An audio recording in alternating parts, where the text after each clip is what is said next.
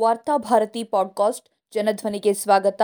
December ಏಳು, ಎರಡು ಸಾವಿರದ ಇಪ್ಪತ್ತೆರಡು, ಬುಧವಾರದ ವಾರ್ತಾಭಾರತಿ ಸಂಪಾದಕೀಯ. ನ್ಯಾಯಾಂಗ ಶಾಸಕಾಂಗದ ಸಂಘರ್ಷದ ನಡುವೆ ಸಂವಿಧಾನ. ಶಾಸಕಾಂಗ ಕಾರ್ಯಾಂಗ ಹದಗೆಟ್ಟಾಗ ದೇಶದ ಕಟ್ಟಕಡೆಯ ಭರವಸೆ ನ್ಯಾಯಾಂಗ. ಸರ್ಕಾರ ಸಂವಿಧಾನದ ಚೌಕಟ್ಟು ಮೀರಿ ಪ್ರಜಾಸತ್ತೆಯ ಮೇಲೆ ದಾಳಿ ನಡೆಸುತ್ತಿದ್ದಾಗ ನಮ್ಮ ಸುಪ್ರೀಂ ಕೋರ್ಟ್ ಹಲವು ಬಾರಿ ಸರ್ಕಾರಕ್ಕೆ ಚಾಟಿ ಬೀಸಿದೆ. ನ್ಯಾಯಾಂಗದ ಕಾರಣದಿಂದಾಗಿಯೇ ಸರ್ಕಾರ ಹತ್ತು ಹಲವು ಬಾರಿ ಮುಜುಗರಕ್ಕೆ ಸಿಕ್ಕಿ ಹಾಕಿಕೊಂಡಿತ್ತು ಸರ್ಕಾರ ಸರ್ವಾಧಿಕಾರಿಯಾಗಿ ಜನರ ಹಕ್ಕುಗಳನ್ನು ಕಿತ್ತುಕೊಳ್ಳತೊಡಗಿದಾಗ ಜನರು ಮೊತ್ತ ಮೊದಲು ಮಾಧ್ಯಮಗಳ ಕಡೆಗೆ ಮುಖ ಮಾಡ್ತಾರೆ. ಪ್ರಜಾಸತ್ತೆಯ ಪ್ರಮುಖ ಸ್ತಂಭಗಳಲ್ಲಿ ಮಾಧ್ಯಮವೂ ಒಂದು ಎಂದು ಜನರು ಬಲವಾಗಿ ನಂಬಿದ್ದಾರೆ. ಆದರೆ ಸರ್ಕಾರ ಈ ಮಾಧ್ಯಮವನ್ನು ಕೊಂಡುಕೊಳ್ಳುವಲ್ಲಿ ಯಶಸ್ವಿಯಾಗಿದೆ. ದೇಶದ ಬಹುತೇಕ ಮಾಧ್ಯಮಗಳು ಜನರ ಧ್ವನಿಯಾಗದೆ ಸರ್ಕಾರದ ಧ್ವನಿಯಾಗಿ ಕೆಲಸ ಮಾಡುತ್ತಿವೆ. ಇಂತಹ ಸಂದರ್ಭದಲ್ಲಿ ಜನರಿಗೆ ಈಗ ಇರುವ ಅಳಿದುಳಿದ ಭರವಸೆ ನ್ಯಾಯಾಂಗ. ಆ ನ್ಯಾಯಾಂಗದಲ್ಲೂ ಹಸ್ತಕ್ಷೇಪ ನಡೆಸುವುದಕ್ಕೆ ಸರ್ಕಾರ ಗರಿಷ್ಠ ಮಟ್ಟದಲ್ಲಿ ಪ್ರಯತ್ನಿಸಿದೆ. ಅದರ ಭಾಗವಾಗಿ ನ್ಯಾಯಾಧೀಶರನ್ನು ನೇಮಕ ಮಾಡುವ ಹಕ್ಕನ್ನು ತನ್ನದಾಗಿಸಿಕೊಳ್ಳುವ ಮೂಲಕ ತನ್ನ ಮೂಗಿನ ನೇರಕ್ಕಿರುವ ನ್ಯಾಯಾಧೀಶರನ್ನು ಆಯ್ಕೆ ಮಾಡಿ ನ್ಯಾಯಾಂಗವನ್ನು ಕುಲಗಿಡಿಸುವ ಪ್ರಯತ್ನ ಸರ್ಕಾರದಿಂದ ಮುಂದುವರೆದಿದೆ. ಪರಿಣಾಮವಾಗಿ ನ್ಯಾಯಾಂಗ ಮತ್ತು ಶಾಸಕಾಂಗದ ನಡುವೆ ಸಂಘರ್ಷ ಸ್ಥಿತಿ ನಿರ್ಮಾಣವಾಗಿದೆ. ಇತ್ತೀಚೆಗೆ ಉಪರಾಷ್ಟ್ರಪತಿ ಜಗದೀಪ್ ಧನ್ಕರ್ ಅವರು ಸಮಾರಂಭವೊಂದರಲ್ಲಿ ಸುಪ್ರೀಂ ಕೋರ್ಟ್ನ ನ್ಯಾಯಾಧೀಶರ ಮುಂದೆಯೇ ನ್ಯಾಯಾಂಗದ ವಿರುದ್ಧ ಕಟುವಾಗಿ ಮಾತನಾಡಿದ್ರು. ಅವರ ಟೀಕೆಗೆ ಕಾರಣ ರಾಷ್ಟ್ರೀಯ ನ್ಯಾಯಾಂಗ ನೇಮಕಾತಿಗಳ ಆಯೋಗವನ್ನ ನ್ಯಾಯಾಲಯ ತಿರಸ್ಕರಿಸಿದ್ದು. ಸುಪ್ರೀಂ ಕೋರ್ಟ್ ಮತ್ತು ಹೈಕೋರ್ಟ್ ನ್ಯಾಯಾಧೀಶರ ನೇಮಕಾತಿಗಳಲ್ಲಿ ಹಸ್ತಕ್ಷೇಪ ನಡೆಸುವುದೇ ಈ ಆಯೋಗದ ಮುಖ್ಯ ಉದ್ದೇಶವಾಗಿತ್ತು. ಸಂಸತ್ ಅಂಗೀಕರಿಸಿದ್ದ ಕಾನೂನನ್ನು ಸರ್ವೋಚ್ಚ ನ್ಯಾಯಾಲಯ ರದ್ದುಪಡಿಸಿದ ಔಚಿತ್ಯವನ್ನು ಧನ್ಕರ್ ಸಮಾರಂಭದಲ್ಲಿ ಪ್ರಶ್ನಿಸಿದ್ದರು. ಆದರೆ ಸಂಸತ್ನ ಹತಾಶೆಗೆ ನಿಜವಾದ ಕಾರಣ ಗುಟ್ಟಾಗಿ ಏನೂ ಇಲ್ಲ. ಎಲ್ಲ ಸಂಸ್ಥೆಗಳನ್ನು ತನ್ನ ಜೀತಕ್ಕಿಟ್ಟುಕೊಂಡಿರುವ ಸರ್ಕಾರಕ್ಕೆ ನ್ಯಾಯಾಂಗ ಮಾತ್ರ ಬಿಸಿ ತುಪ್ಪವಾಗಿದೆ. ನ್ಯಾಯಾಂಗವನ್ನು ಸಂಪೂರ್ಣವಾಗಿ ನಿಯಂತ್ರಣಕ್ಕೆ ತೆಗೆದುಕೊಳ್ಳುವುದು ಅದಕ್ಕೆ ಸಾಧ್ಯವಾಗುತ್ತಿಲ್ಲ.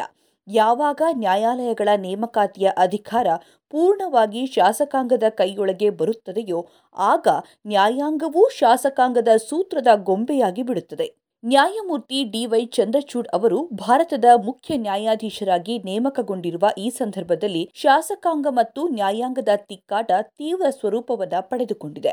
ಅದಕ್ಕೂ ಕಾರಣಗಳಿವೆ. ನ್ಯಾಯಮೂರ್ತಿ ಚಂದ್ರಚೂಡ್ ಅವರು ಎರಡು ವರ್ಷಗಳ ಅಧಿಕಾರಾವಧಿಯನ್ನ ಹೊಂದಿದ್ದಾರೆ. ಅವರು ಎರಡು ಸಾವಿರದ ಹನ್ನೆರಡರ ಬಳಿಕ ಇಷ್ಟೊಂದು ಸುದೀರ್ಘ ಅಧಿಕಾರಾವಧಿಯನ್ನ ಹೊಂದಿರುವ ಮೊದಲ ಸಿಜೆಐ ಆಗಿದ್ದಾರೆ. ನವೆಂಬರ್ನಲ್ಲಿ ಆರಂಭಗೊಂಡಿರುವ ನ್ಯಾಯಮೂರ್ತಿ ಚಂದ್ರಚೂಡ್ ಅವರು ತನ್ನ ಅಧಿಕಾರಾವಧಿಯಲ್ಲಿ ಕನಿಷ್ಠ ಹತ್ತೊಂಬತ್ತು ನ್ಯಾಯಾಧೀಶರನ್ನ ನೇಮಕಗೊಳಿಸಬೇಕಿದೆ. ಇದು ಸರ್ವೋಚ್ಚ ನ್ಯಾಯಾಲಯದ ಒಟ್ಟು ನ್ಯಾಯಾಧೀಶರ ಬಲದ ಅರ್ಧದಷ್ಟಿದೆ. ಚಂದ್ರಚೂಡ್ ಅವರು ಕೊಲಿಜಿಯಂ ವಿರುದ್ಧದ ಟೀಕೆಗಳಿಗೆ ಜಗ್ಗುವಂತೆ ಕಾಣುತ್ತಿಲ್ಲ. ಸರ್ಕಾರದ ಆರೋಪಗಳಿಗೆ ಅಷ್ಟೇ ತೀವ್ರವಾಗಿ ಅವರು ಪ್ರತಿಕ್ರಿಯಿಸುತ್ತಿದ್ದಾರೆ. ರಾಷ್ಟ್ರಪತಿಗಳು ಸರ್ವೋಚ್ಚ ನ್ಯಾಯಾಲಯ ಮತ್ತು ಉಚ್ಚ ನ್ಯಾಯಾಲಯಗಳ ನ್ಯಾಯಾಧೀಶರೊಂದಿಗೆ ಸಮಾಲೋಚನೆಯ ಬಳಿಕ ಉನ್ನತ ನ್ಯಾಯಾಂಗಕ್ಕೆ ನ್ಯಾಯಾಧೀಶರನ್ನ ನೇಮಕಗೊಳಿಸಬೇಕು ಎಂದು ಸಂವಿಧಾನವು ಹೇಳುತ್ತದೆ.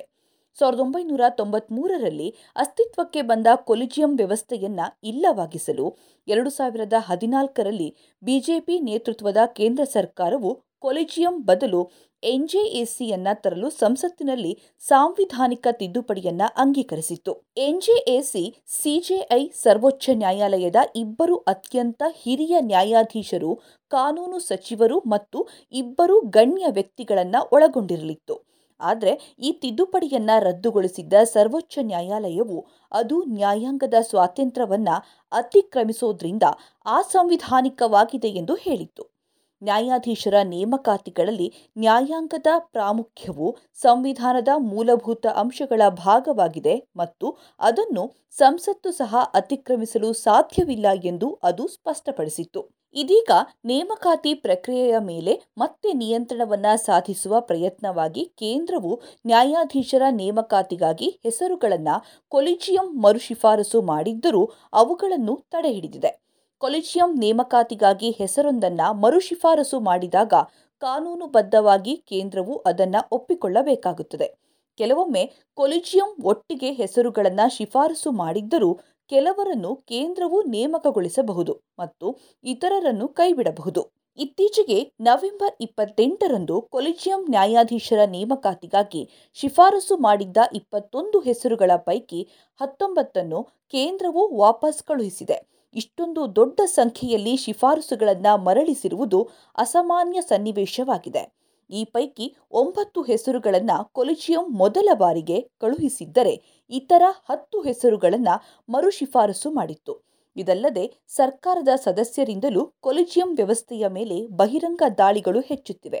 ಕೇಂದ್ರ ಕಾನೂನು ಸಚಿವ ಕಿರಣ್ ರಿಜಿಜು ಪದೇ ಪದೇ ಕೊಲಿಜಿಯಂ ವಿರುದ್ಧ ಟೀಕೆಗಳನ್ನು ಎಸೆಯುತ್ತಿದ್ದಾರೆ. ನವೆಂಬರ್ ಇಪ್ಪತ್ತೈದರಂದು ಸಮಾರಂಭವೊಂದರಲ್ಲಿ ಅವರು ಸರ್ಕಾರವು ಕೊಲಿಜಿಯಂ ಶಿಫಾರಸುಗಳನ್ನು ಕಣ್ಣು ಮುಚ್ಚಿಕೊಂಡು ಪಾಲಿಸಲು ಸಾಧ್ಯವಿಲ್ಲ ಮತ್ತು ಅದು ತನ್ನದೇ ವಿವೇಚನೆಯನ್ನು ಬಳಸಬೇಕಿದೆ ಎಂದು ಹೇಳಿದ್ದರು.